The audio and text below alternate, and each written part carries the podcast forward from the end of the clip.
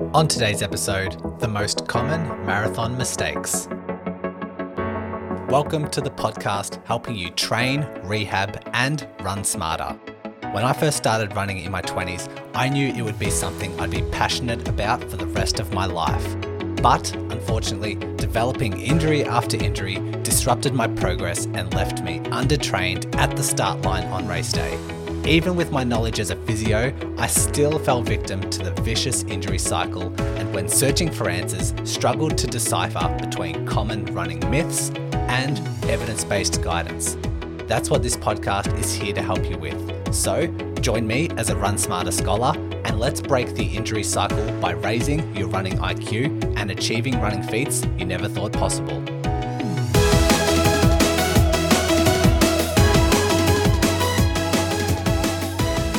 Welcome back, Run Smarter Scholars. I have a solo topic today talking about the most common marathon mistakes. Uh, in particular, like first marathon mistakes. I did a YouTube video months and months ago uh, where I had this topic and I asked a whole bunch of people on running Facebook groups what they what mistakes they had had, and then I sort of compiled their um, responses and thought I'd do an episode on it now, podcast episode, just to expand upon it. Like, you know, with YouTube videos, you, you try to make it as concise as possible. You try to not make it drag on for too long because you want the retention to be quite high and be quite punchy in terms of delivering the stuff, which means I can't ramble on and dive into specifics and dive into, um, you know, exploring different options and sort of just trailing off and hopefully adding some value along the way. But Needless to say, I think this would be a great one to rehash, repurpose a little bit of it, but also add some value there as well. And so, uh, what I did was for the topic, I thought marathon mistakes would be useful for people um, because we all have mistakes. Like my marathon was a disaster. Like the first um, year of me running, I ran the Melbourne Marathon and I got my fueling wrong. I got my pacing strategy wrong. I was overconfident. I blew up with 30, like I blew up at maybe the 28k mark. I had to walk at the 30k mark, and that's like still an hour to go. And yeah, I ended up just getting over four hours, but you know, didn't really have much of a fueling strategy, didn't really think too much about hydration and eating. I had my race gel in my back pocket and I got this gel with my race pack. Never had gels before in my life, but I thought, oh yeah, this would be good to have. And um, did I have? I didn't have one beforehand, but I just, you know, at about the 25k mark, I decided to have my first gel. Took it in, too like yucky, gooey. I I struggled to breathe when I when I had it. It was just um, really sticky and I probably needed to take it with water. I didn't realize. And so I had one or two mouthfuls and just threw out the rest and threw out the other one that I had in there because I'm like, this isn't working. And so just went on just trying to drink water and yeah, fell to pieces. Felt really like unwell, sick, dizzy sort of symptoms that I hadn't really had in my training, which I didn't really do long runs. I did one 30k run approaching the marathon. That was about it. So underdone, underprepared, made all the mistakes, and I was hoping for, I think, three hours 40, and I got over four hours, so off my mark by a long way. I didn't really like the time that I got, but enjoy the day for what it was.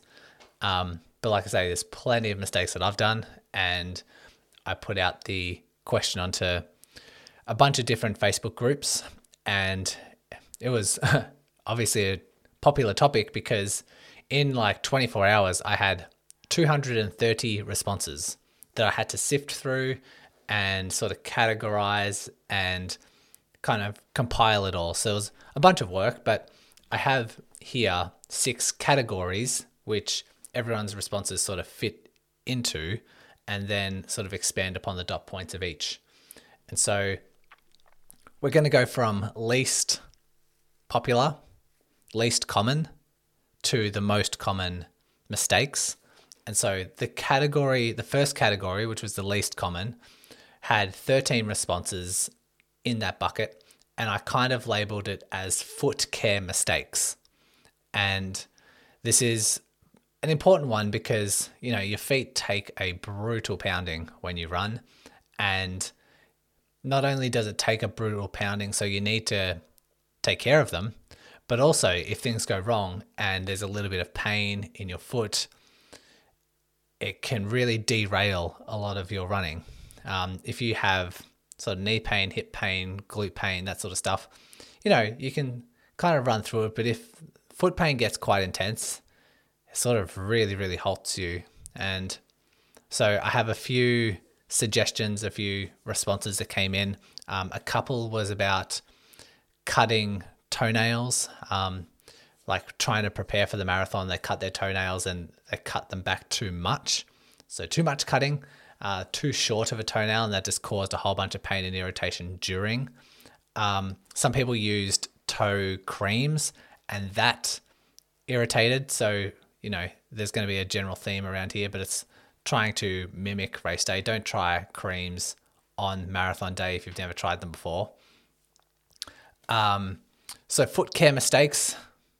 Running in new shoes, it sounds like a big mistake looking back in hindsight, but people do it. Some people have new shoes and decide to race in them, or they haven't transitioned appropriately into them. They haven't done enough mileage in them beforehand, and they just like, yeah, it's it's not it doesn't work out well for them. Don't don't just don't do that. Make sure you're transitioned into the shoe and they're well worn. The, your body's used to it.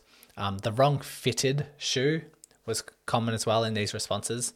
And I will say that if you're not used to or don't know how you respond running in a certain type of shoe for long distances, you want to run long distances before the marathon to see if it is the right fit because not a lot of people realize it's mainly for ultras, but I guess in the you know, if you cut three, four hours into a marathon, your feet do get swollen and people swell more than others, but your foot can go up half a size if you're not careful, or if you don't have the room for that, you know, you can start getting a lack of space that can start leading to pressure and build up and toenails pushing onto the front of the shoes and a whole bunch of issues that happen there. Um, and some people said new socks or small socks tended to not favor them too much, which, you know, pretty easy just to wear old socks. Um, I will say with the shoe fitting as well, if you have an ultra or a marathon that has quite a lot of downhill, you really want to prepare for that. You want to have the right shoe you want to have the right lacing done up because I think we talk about um, supplies and that sort of stuff. But anyway, um, if you run downhill and you are actually running, the when you contact the ground, the foot's going to slide in the front into the front of the shoe, and your toes sort of have this trauma. They sort of ram into the front of the shoe, and that's where you get black toenails. That's where you get real painful nails and um, bruises and all that sort of stuff. It's just because your body isn't used to having those toes ramming into the front of the shoe. And so, if you have a shoe that's half a size larger or one that has a larger toe box space, and you have your laces just a little bit tighter at the top rows, it's probably going to limit that amount of sliding. Or you could just take a little bit more time on the downhills so you don't have this full speed, hit the ground, ram the uh, foot into the front of the shoe, or you just make sure that you're training appropriately and make sure that your body's used to a bit of trauma at the front of the shoe and you should be okay. So, a few little add ons there because a lot of people think they get like bruised toes every time they do a marathon or every time they run an ultra and they're wondering why. Um, that's usually the case. So, foot care mistakes was the um, had 13 responses in that bucket. Um, the next most common, which had 19 responses, had to do with some sort of clothing or supply mistakes. So I made this mistake as well. Um, I had my marathon kit the day before, I got my marathon kit and had the gels in them, which I'm like, yep, I'll use one of those for the race. But there was also the Melbourne Marathon like singlet that I'm like, oh, let me wear that. And the stitching on the under the armpit. was fine. It was fine when you walk around and you sort of um, feel it, feels good, feels silky, happy to run in it. But it probably didn't even bother me during the marathon. Maybe at the very, very end, but several hours after the marathon, like jumping into the shower after the marathon, and the next morning, I had this red, raw, um, friction burn, friction sort of graze underneath my arm, and it was so painful, so stingy, and yeah, just because I wasn't used to it, and the uh, the stitching was fairly new, and yeah, I made that mistake. So other marathoners have mentioned any sort of rubbing or chafing, clothing sort of issues. Um, the nipple nipple tape. Um, some people said that uh, not to have nipple tape. Some people said have nipple tape because their nipples get sore. Some people say that nipple tape made it worse. Some people have uh, forgot to have brass strap lubricant. Those sorts of things you want to prepare in your long runs during your training to see what works for you and what doesn't. So on race day, you have the right bra, you have the right nipple tape, and you know what's going to fare well. Some people said they, they forgot to put on sunscreen, so I guess it depends on your climate and what time of the day and those sorts of things. Uh, cotton, cotton was no good. Cotton underwear, socks, whatever, um, doesn't do too well. So people made those mistakes. The just suited suiting to the weather conditions. Make sure you are suiting to the weather conditions. You you getting the right clothing, hats, covers. If it's cold, make sure you're you're layered appropriately.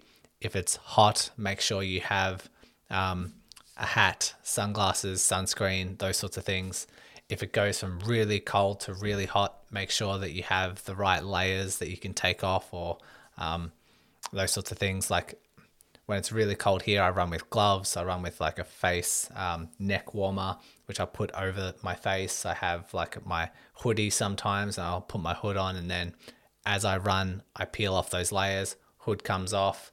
Um, the I just roll my sleeves up, take my gloves off, take my neck warmer off, and I can just put those in my pockets. If I do take my hoodie off, tie it around my waist, I have these layers that I can sort of unravel uh, depending on how warm I feel as the run goes on. So these are things that you just want to prepare for and make sure you're suiting to those conditions. Sometimes it's hard. I know a few years ago we had um, unseasonably cold weather approaching spring for our marathon, and then the day of the marathon was a lot warmer than what we had expected. It was about, I think, 25 or 26 degrees. So not not hot hot, but we just hadn't experienced that type of weather for several months, and so um, a lot of people suffered just because they couldn't really meet those conditions. But you know, do what you can.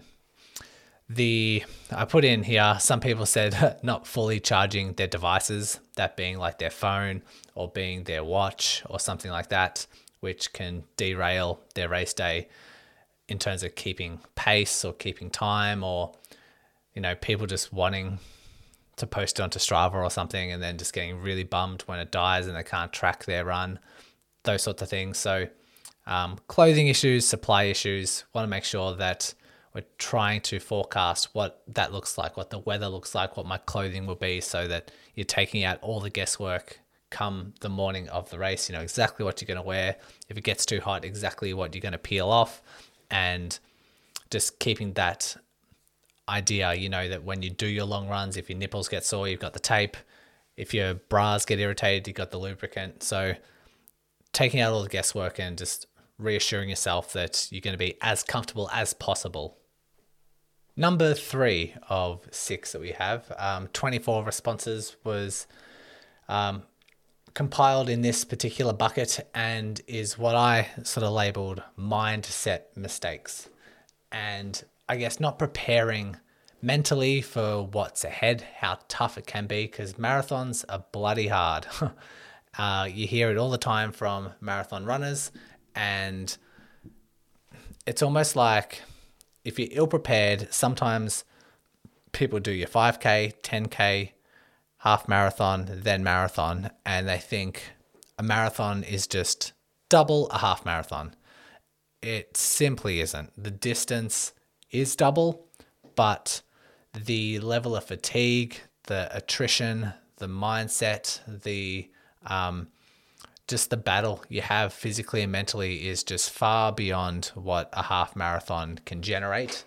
And that's why it's so tough. And so people are just not prepared for that. Uh, some people really struggle physically, some people really struggle mentally. And um, yeah, some people can know that and kind of psych themselves out at the same time. So some people can kind of go one way. So some people can be a bit nonchalant, um, can be a bit naive, and that's essentially what I did uh, when I was racing. I did one half marathon. It went really, really well. Really happy. Um, my pace was really nice. Happy with the position that I, uh, my finishing time, and sort of like you look at your rankings compared to your age group and your gender and that sort of thing. And I was like really happy with that. Um, and so I went into the marathon, you'd say, you'd call it overconfident um, and not really prepared for what, was about to happen. Uh, so that's like the naive side of things. But people can also go the other way and just be anticipate sort of like hitting the wall and almost psyching themselves out. So you kind of need a bit more you need to be realistic um, you need to have some strategies in place to to help with that overthinking strategies can also be something that can be a mistake um, sometimes marathons you know you, you need to get a couple of marathons under your belt to find what works for you where your weak links might be and what strategies really really help um, some pressure to perform always is the case some people want to do get PB. Some people want to improve marathon upon marathon. Some people want to do a certain time, whether that be for charity or for their own goals or to beat someone else. Um, pressure to perform is a big one that can ruin race day. Um, and overreacting when things aren't going your way. There's a whole bunch of unexpected things that can happen on race day that being like digestive issues or it's too it's a bit more windy it's a bit more hot um, you're getting some pain or setbacks and like all these sorts of things there's so many unexpected things that can happen and a lot of people can overreact when the things that when things don't go your way especially things out of your control why overreact with those just you know there's no point. and so when it comes to the mindset side of things um, there's plenty of strategies you can have um, I've talked to Brian Hanley uh, on the podcast before, and we're talking about um, cognitive load, just minimizing as much cognitive load as possible. And so every time you're thinking, every time you're thinking about strategy and pace and decisions, just simply just the act of making decisions depletes some of your energy. Um, your brain requires a lot of energy to operate. The more thinking and processing power and um, overthinking can zap your energy because it requires more fuel. And so we're talking about a sport of attrition. If you can try and minimize that as much as possible, then you're giving yourself a better chance. And so, how we do that is by minimizing your cognitive load or your brain power by having a plan in place, having a strategy, following a race pace, a pacer.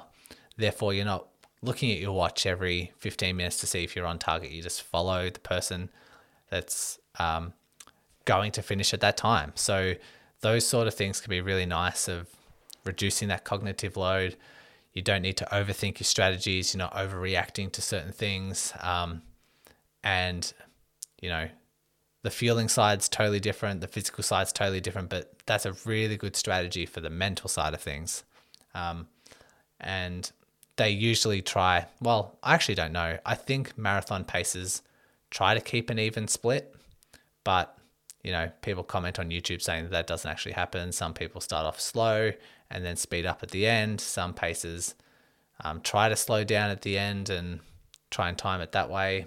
Negative split or positive split, I'm not too sure, but um, yeah, mindset mistakes. Identify them. Try it. It's it's people don't really self reflect on these things. Try and self reflect if this has been you, um, or if you anticipate you are the type of person who would do that if you haven't done a marathon before.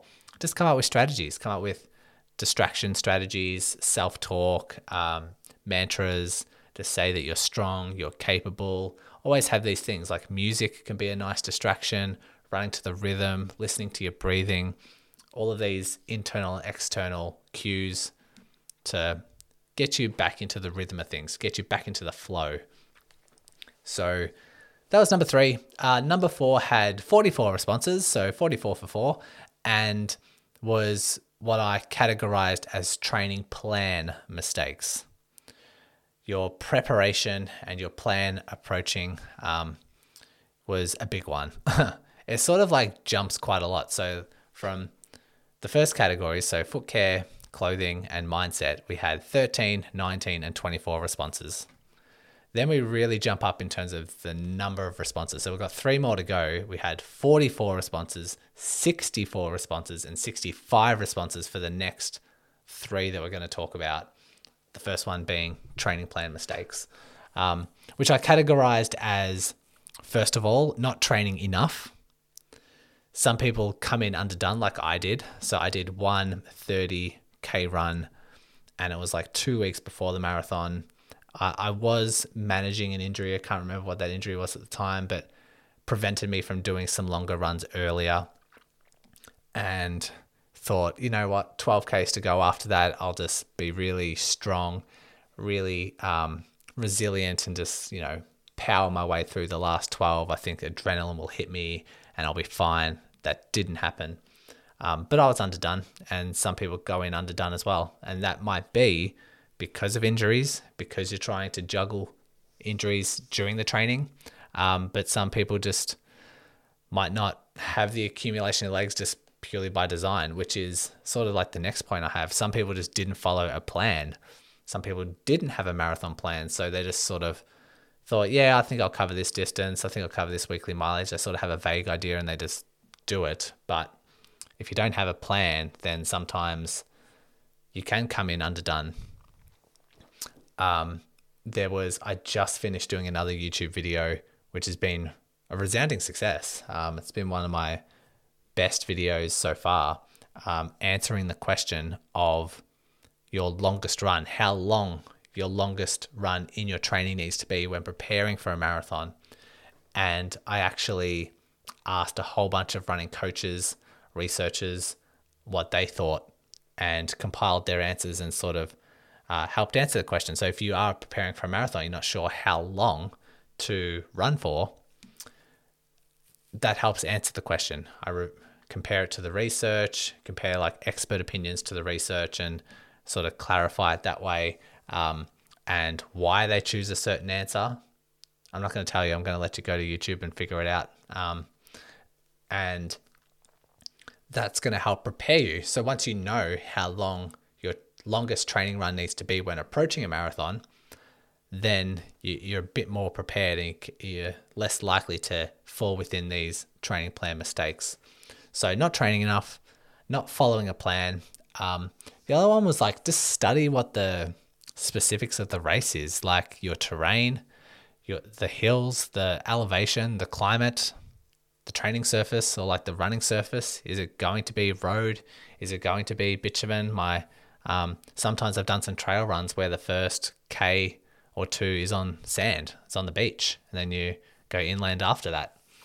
So, really study. Um, again, back to the foot care issues. If you don't train for the downhill stuff, and there's a lot of downhills in the race, you're going to get black toenails because you, are ill prepared. Um, you know, you could get calf or Achilles issues if you're not prepared for uphills um, or you take them too fast and you're not prepared as to what effort level to judge with the hills. The climate, sometimes you can't, but if you can, because some people travel for marathons as well and they get to their destination and it's more humid than where they live. So, understandably, it's, it's some circumstances are a bit harder than others, but if you do have the luxury of training within the right volume of uh, the right um, weather conditions, do that. Be prepared for that. Another thing I put in here under the category of training plan mistakes is running too hard on your easy days. I've had some podcast episodes and podcast topics on this before, and a lot of people they think they're running easy. They're like, yeah, i I'm running easy, but they're not running easy enough. They're just, especially when they're feeling good, especially when they've got a race, they've got this reference point in their mind to be like, I want to run the best marathon possible. Their really, really easy days are going to get slightly faster. Just it just naturally happens if you're not conscious about it, and people suffer the consequences. They don't recover as quickly.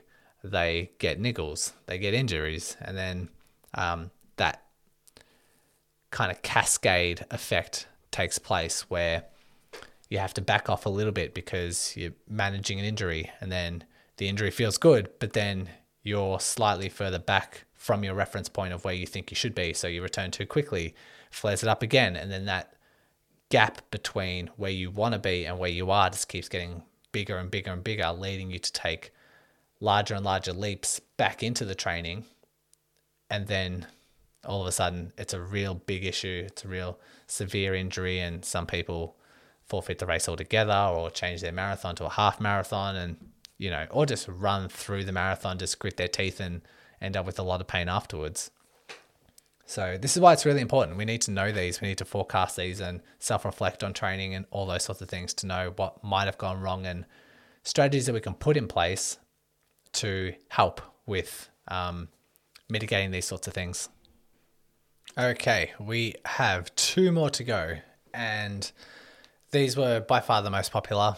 Um, you know, if you're anything like me, uh, when these responses came out, I tried to guess um, what the most common would be, and turns out I was wrong. Um, my guess came in at number five, and it was missed out by one response. Like I said, number five was 64 responses and number six was 65 responses. So I was quite close, but these two themselves, um, like I thought number five would easily top the biggest mistake that marathoners make, especially in their first marathon.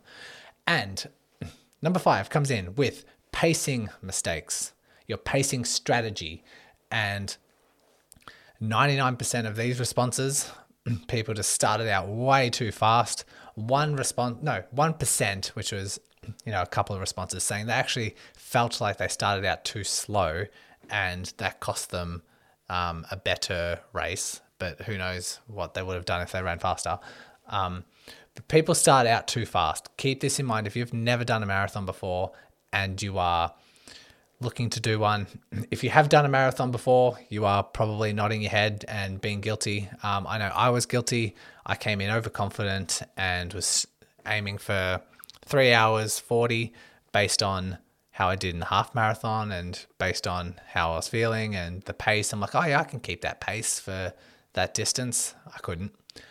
And then you've got the added complexity of excitement of race day. You've got the adrenaline pumping um, you know, I came in overconfident and oblivious and naive to what might be beyond 30Ks.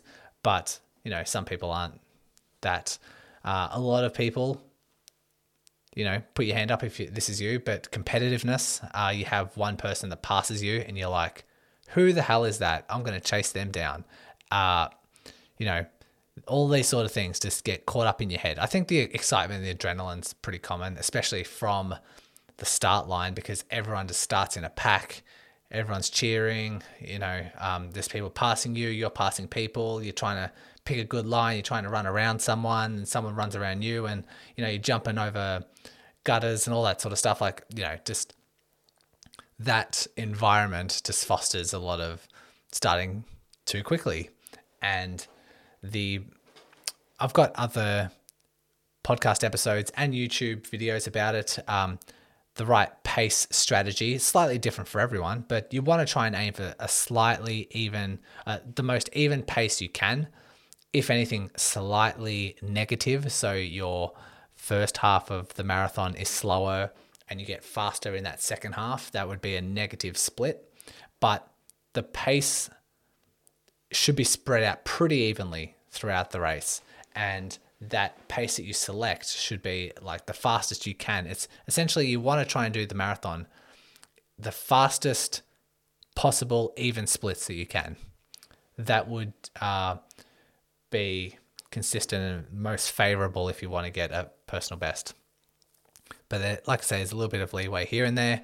Um, I would like to start out a little bit too slow, just so I have a little bit of um, energy for the back half.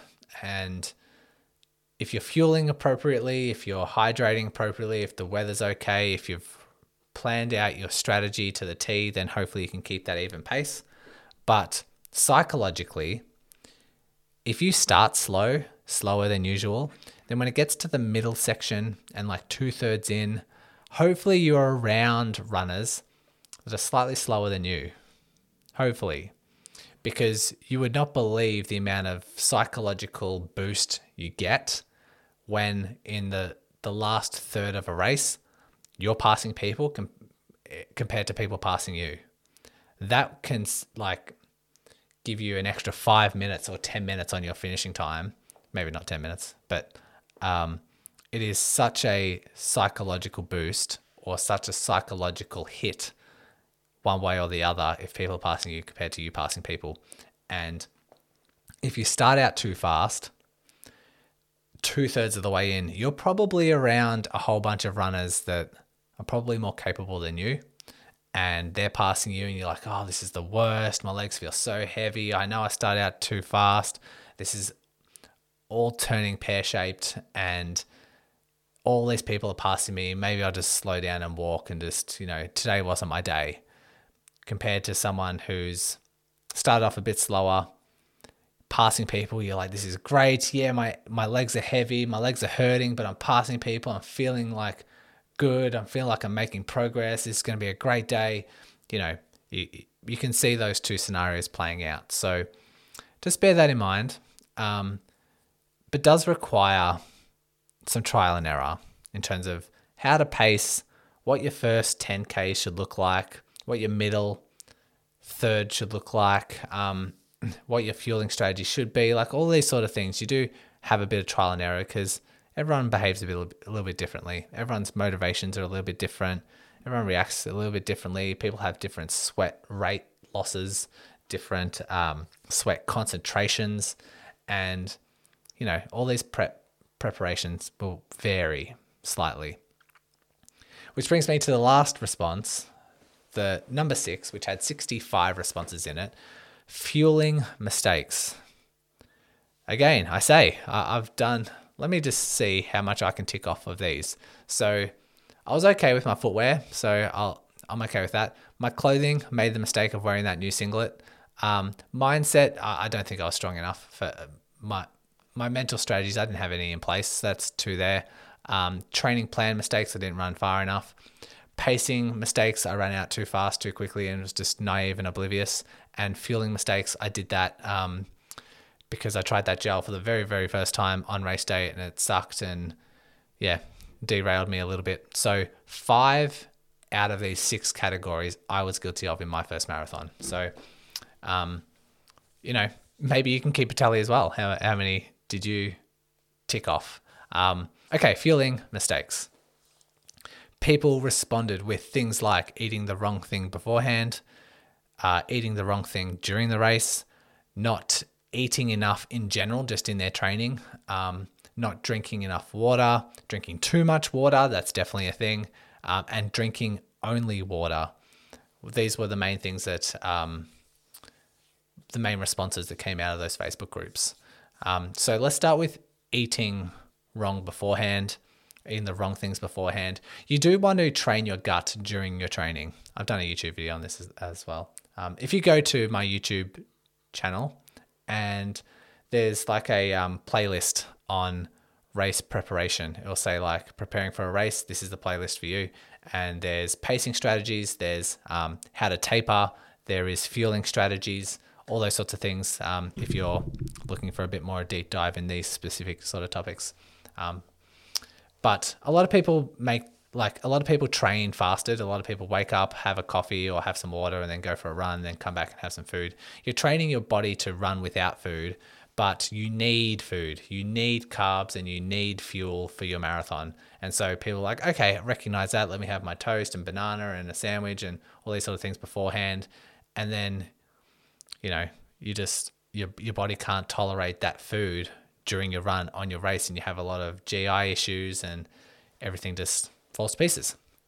So during your train, during your training, try and train your guts to take in food and run with some food in your stomach because you need that for fuel later on. You can't start with an empty stomach because then you're just playing catch up from there. But you also need to train your gut to have some food in your stomach when you do run. So that's where training comes into it. Um, during the race, some fueling mistakes. Uh, you want to make sure that you're on track with your sweat loss, your um, sweat concentration, how much fuel, how much uh, fluids you should be taking in, when you should be taking in your gels, when you should be taking in your um, carbs, and those sorts of things. I've had a conversation with Andy Blow on the podcast, talked about hydration status and um, hydration strategies and those sorts of things, talking about sweat loss. Um, really, really interesting. So if you just search in your um, search bar, Run Smarter podcast, Andy Blow, and that will pop up. Um, yeah, because this is one thing that I did. I actually did this preparing for the book was um, document my sweat loss. And I did it with a number of things. I did it with a run, with a bike ride, with hot weather, with cold weather, and just sort of got a general sense of how much sweat I usually lose when I exercise. And turns out I don't sweat a lot. Turns out, uh, I can't even remember, I lose about um, 0.4 or 0.5 milliliters, no, 0.5 yeah, 0.4 or 0.5 liters of sweat per hour, which I think 0.8 to, to 1.2 is average. So I'm well below, I've got a really low sweat rate, but in my sweat, I have a very high concentration of sodium. So I'm a salty sweater, apparently. Um, so that sort of unique combination means that, you know, I have a different strategy for someone else in terms of when to replace my fluid, when to replace my carbs, and those sorts of things. So everyone's unique, everyone's different in that, and honing in on those sort of things can help you really prepare for a marathon. So if you have trained your body to uh, tolerate to run with some food in your stomach so that you can have a breakfast that's topping up your fuel stores and then you have a strategy during the race of when to fuel how to fuel how frequently um, then that's setting you up for success and yep, requires trial and error. Some people can do all these things and train to have food in their stomach and then start line have like GI issues only because of the excitement, anticipation, anxiety of the race and like when you are anxious and or excited like your gut just doesn't work as well as it should. And so if you're continuously having GI issues on race day even though you've prepared yourself accordingly. It might not be the food. It might be you need to settle down that anxiety. You need to try and um, come up with more psychological strategies to calm yourself down to have better stomach function. The other big mistake, um, which I've talked about on the podcast before, is people do their marathon and start taking their gels and their carbs way too late in the race. They'll wait till there's a there's a little fade or a little lull or they start to slow down a bit and then they take their gels way too late. You want to top up your fuel cell you want to top up your fuel really early on and try and keep it as high as possible um, because of a couple of things. One, you're already depleted in your energy stores when you have that gel in that first scenario. So you're going to have to try and play catch up. But also, if you're fatiguing and you're dehydrated, you, your body can't function as well because blood flow is going away from your organs and towards your muscles, uh, your legs, and your skeletal system. And so you put food in a stomach that doesn't have a lot of blood supply, it's not going to function well. It's just going to sit there and you're going to get really unwell.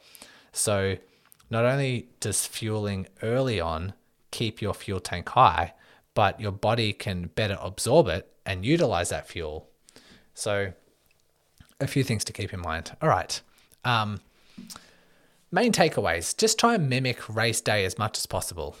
You want to try and mimic race day in terms of the pacing, in terms of the weather, the clothing, the fueling, the terrain, um, footwear, all these sorts of things you want to try and mimic. Because if you mimic, then you can prepare. If you mimic, then you can adapt and make it the give you the best chance for success. Yes, unexpected things happen. That's fine. We know that some people just have bad days, but follow these things or at least know these mistakes and have countermeasures in place and you're going to have less bad days. Trust me. Um, so a whole bunch of takeaways here. Um, that YouTube video went for eight minutes and this one's going for 40. So definitely expanded upon a lot of these topics and hopefully provided more value. Um, so I'm glad I did this as a topic. Hopefully you enjoyed. And remember, every new insight brings you one step closer to your next running breakthrough. If you are struggling to overcome an injury, you can jump on a free 20 minute injury chat with me, which you can book through my calendar in the show notes. While you're in the show notes, elevate your running IQ by jumping onto my free email list so you can receive material to help rehab your injury, lower your injury risk, and increase your performance. Emails aren't for you, consider my Facebook group, Instagram, and YouTube channels. And remember, each insight you get from these resources brings you one step closer to your next running breakthrough.